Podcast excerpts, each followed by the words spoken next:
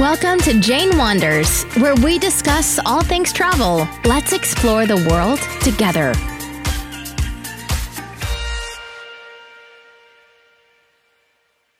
Hi, and welcome back to my podcast. If you're new here, my name is Jane and I wander the world. In today's podcast, I will be discussing Egypt. I was lucky enough to travel in December 2017. Egypt was never on my bucket list. To be honest, it was never even on my list. I had heard nothing but terrible things, and my fear of exploring this country always overtook any desire I had to go. This changed when I was presented with an opportunity to do a group tour and I decided to push my fear aside. Exactly one week before I was due to depart, there was a terrorist attack. The attack killed 311 people and injured 122, making it the deadliest attack in Egyptian history. It was very difficult for me to have any excitement in going because I was terrified. On my way to Cairo, I spent four nights in Abu Dhabi. I had been before, but there was a few things I wanted to do that I didn't get the chance to. I was actually in Dubai when I had a huge panic attack in the Dubai Mall. I rang my husband and told him to change my flights. I'm coming home. I'm not going to Egypt. He talked me off the ledge and I got on that plane to Cairo. I did endless hours of research before I took off on my adventure. I spent countless hours searching the internet, and yet nothing prepared me for when I actually arrived in destination. It was like nowhere I had been before. The purpose of this podcast is not to talk about why the pyramids are hands down one of the most amazing sights I have ever seen, or to tell you why you really should cruise down the Nile in a felucca, or why Abu Simbel blew my mind. Learning about the ancient Egyptians, how they lived, their beliefs, inventions, and actually seeing their creations is something that will stay with me forever. Simply put, Egypt is a place that should be experienced by everyone. The purpose of this podcast is to answer all the questions I get as a travel agent. So let's get down to business. As an agent, the first thing everybody asks me every single time is Is it safe? It is safe, however, in the interest of complete transparency, I did feel uncomfortable while I was there. I always recommend that you visit the Australian Smart Traveller site for travel warnings or the equivalent of your own government site. At the time of writing this episode, Egypt was listed with a level 3 travel warning for Australians, which is reconsider your need to travel. We won't discuss the latest travel warnings because, for the first time in Australian history, Every single country is at level four do not travel, thanks to COVID 19. Because of all the negative attention Egypt has received, tourism has fallen drastically, which is great for us travellers, but not so great for the locals who depend on the tourists to make a living. While Egypt is safe, as a female, you will feel a little bit uncomfortable. This feeling will come mainly in open public places, such as walking down the street and in the souks. It is in these places you will find men loitering, either by themselves or with a couple of other men. I can only describe this as people watching, as most of the time they are sitting on plastic chairs watching the world go by and watching us. If you're a female, you will receive lots of looks. In my experience, they were harmless. If anything, they just made me feel really self conscious. Sometimes these men will try and start talking with you or try to guess where you're from, and they are very good at getting this right, by the way. It's at this point you should do what a local Egyptian man told me, and that is to ignore them. Don't even look at them. This will be enough to discourage them. It might seem like you're being rude, but ultimately it will protect you. I was told that the seemingly harmless conversations that start with something like guessing where you're from will eventually lead into being invited into their home, shop, or restaurant where they will offer you tea, a traditional welcoming custom. And then, after some more small talk, they will present you with something and insist you buy it. If you decline, they will get angry. I want to take a few minutes to talk about the security in Egypt, what it's actually like, and how it made me feel. When I arrived in Cairo, I met my driver and we went to my hotel. On arrival to the hotel, there are dogs that check the car and a security guard who checks for explosives. Before you actually check into the hotel, you have to clear security, which is basically like you're going through an airport. Your luggage is scanned, and so are you.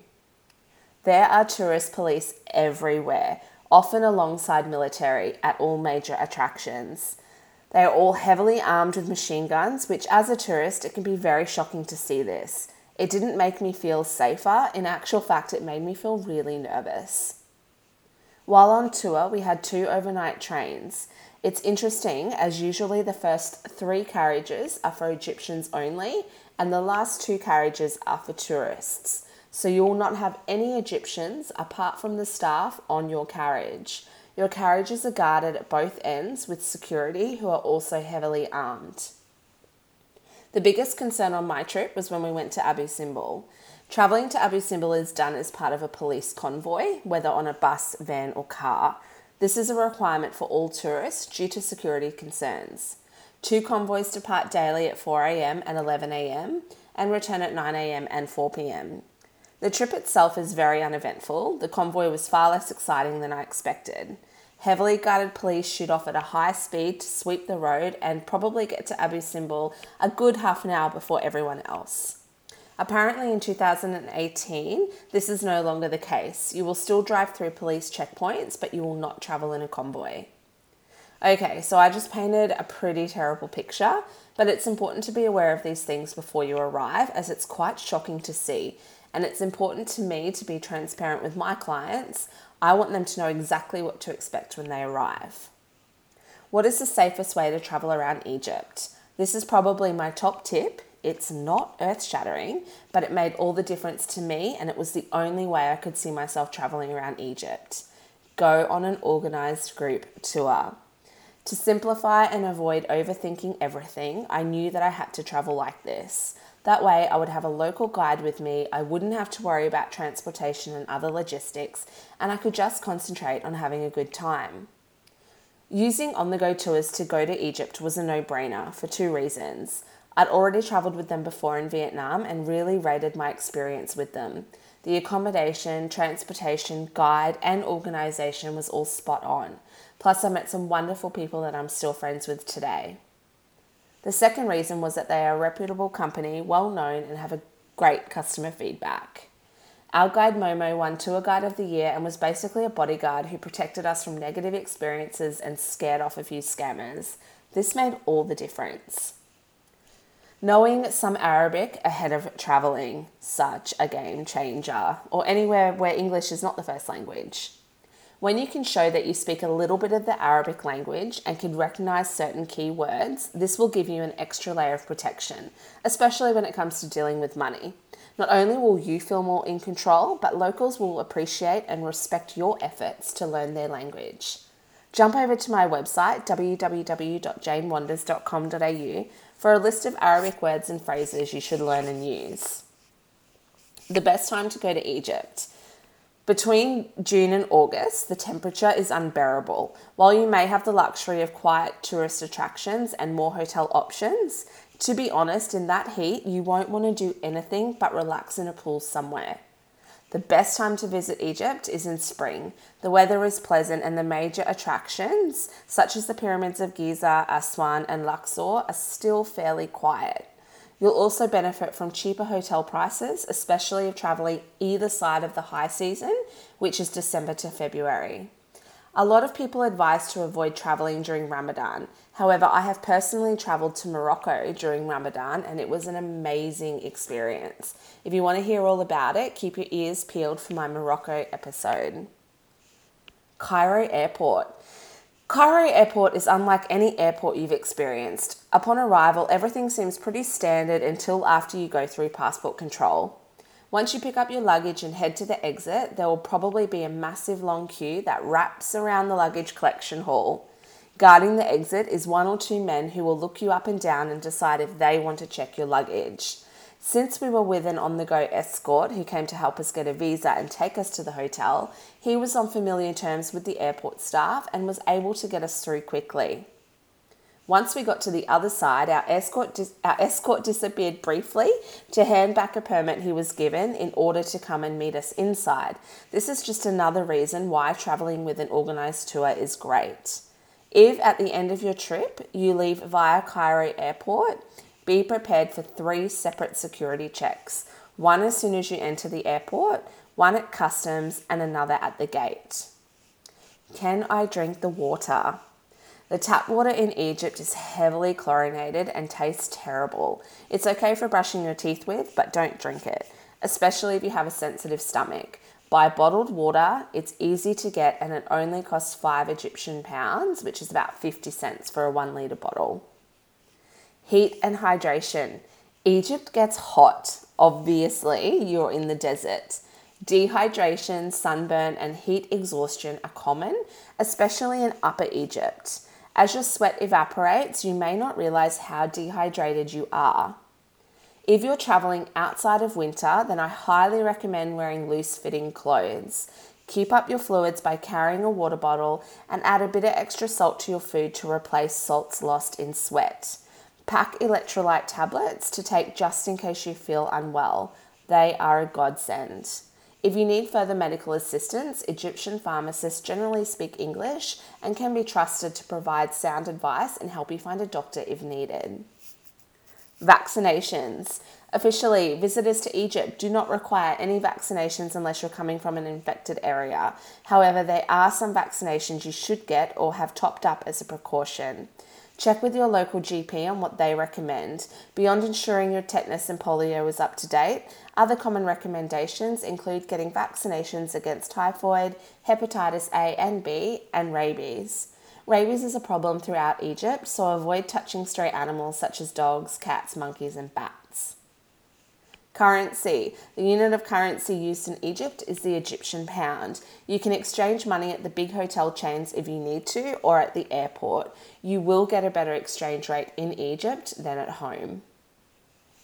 Tipping. Another word to add to your vocabulary is bakshish, which means tip.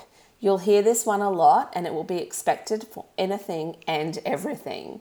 Tipping locals for their services is, an, is expected and a way of life in Egypt. Many Egyptians are paid such low salaries that receiving tips is an important part of their income.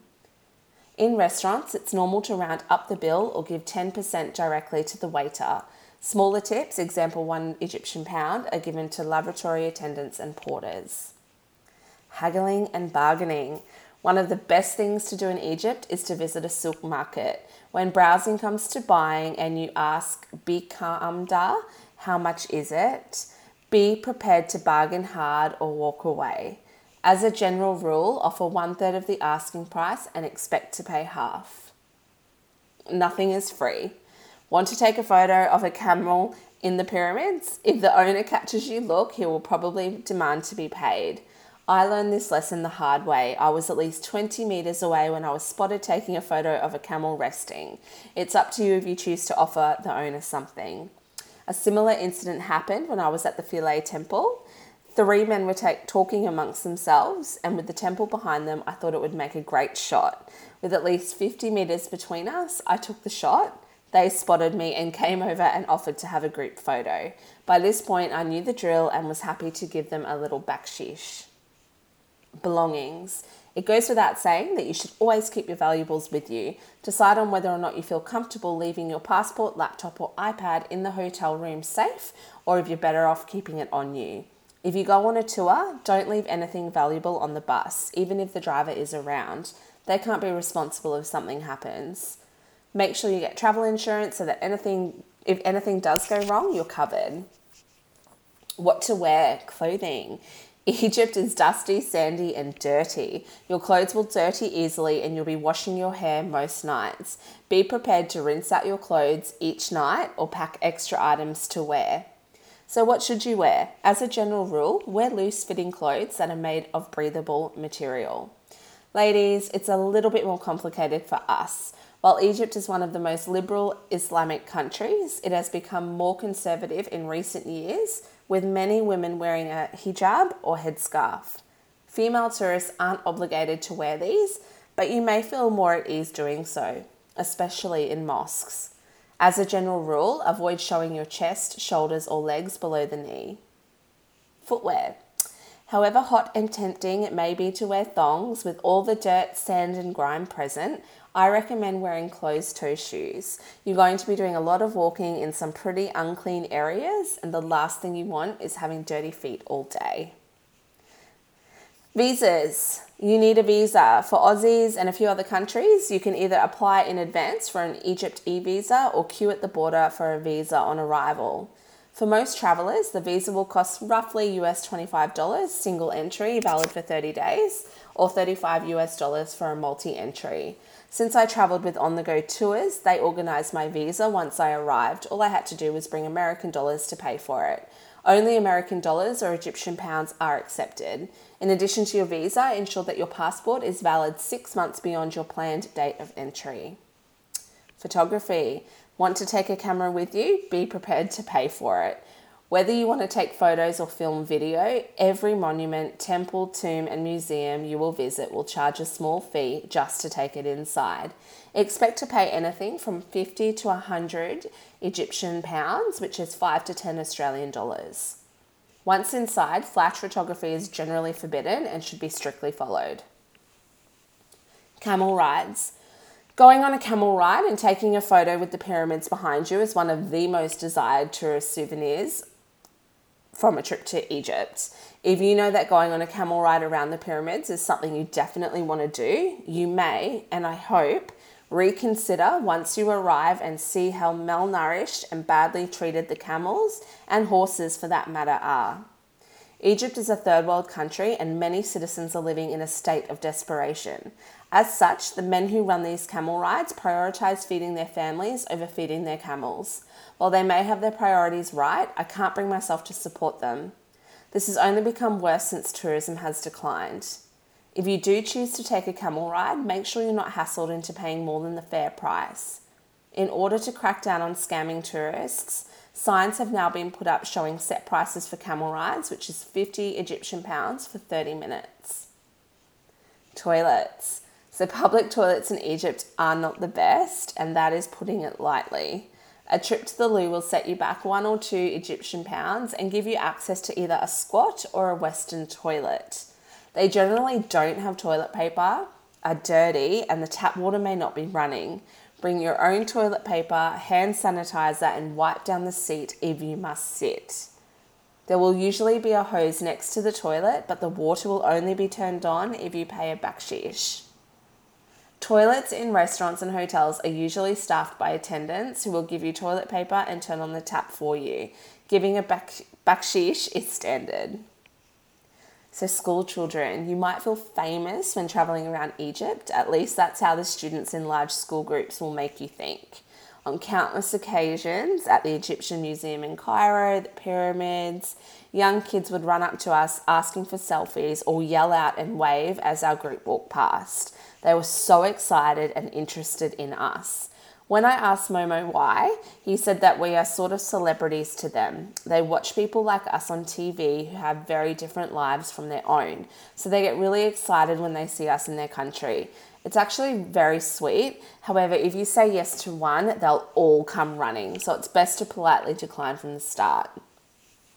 Mosques and religious sites. So, dressing mod- modestly is a must when visiting mosques. Some places may ask women to cover their hair and will provide you with a headscarf. Before entering, you'll be required to remove your shoes and leave them with a shoe custodian. Make sure you give him a bakshish. If you want to climb the tower, carry your shoes with the soles pressed together. It's best to avoid visiting mosques during prayer times as not to intrude on the worshippers. Smoking. Everywhere you go, everyone will be smoking. Whether it's a cigarette or a shisha water pipe, if you're a non smoker, it can get really annoying.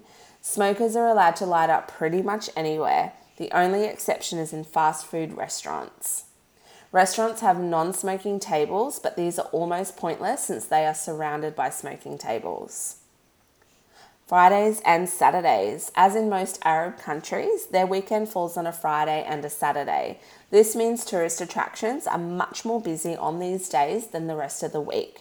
I strongly recommend not visiting the pyramids, Cairo Tower, or the Egyptian Museum in Cairo on either of these days. The queues will be torture. So, I hope this has helped you feel a little bit more prepared for your trip to Egypt. Remember, every country has its quirks. If things were the same as home, you wouldn't be visiting.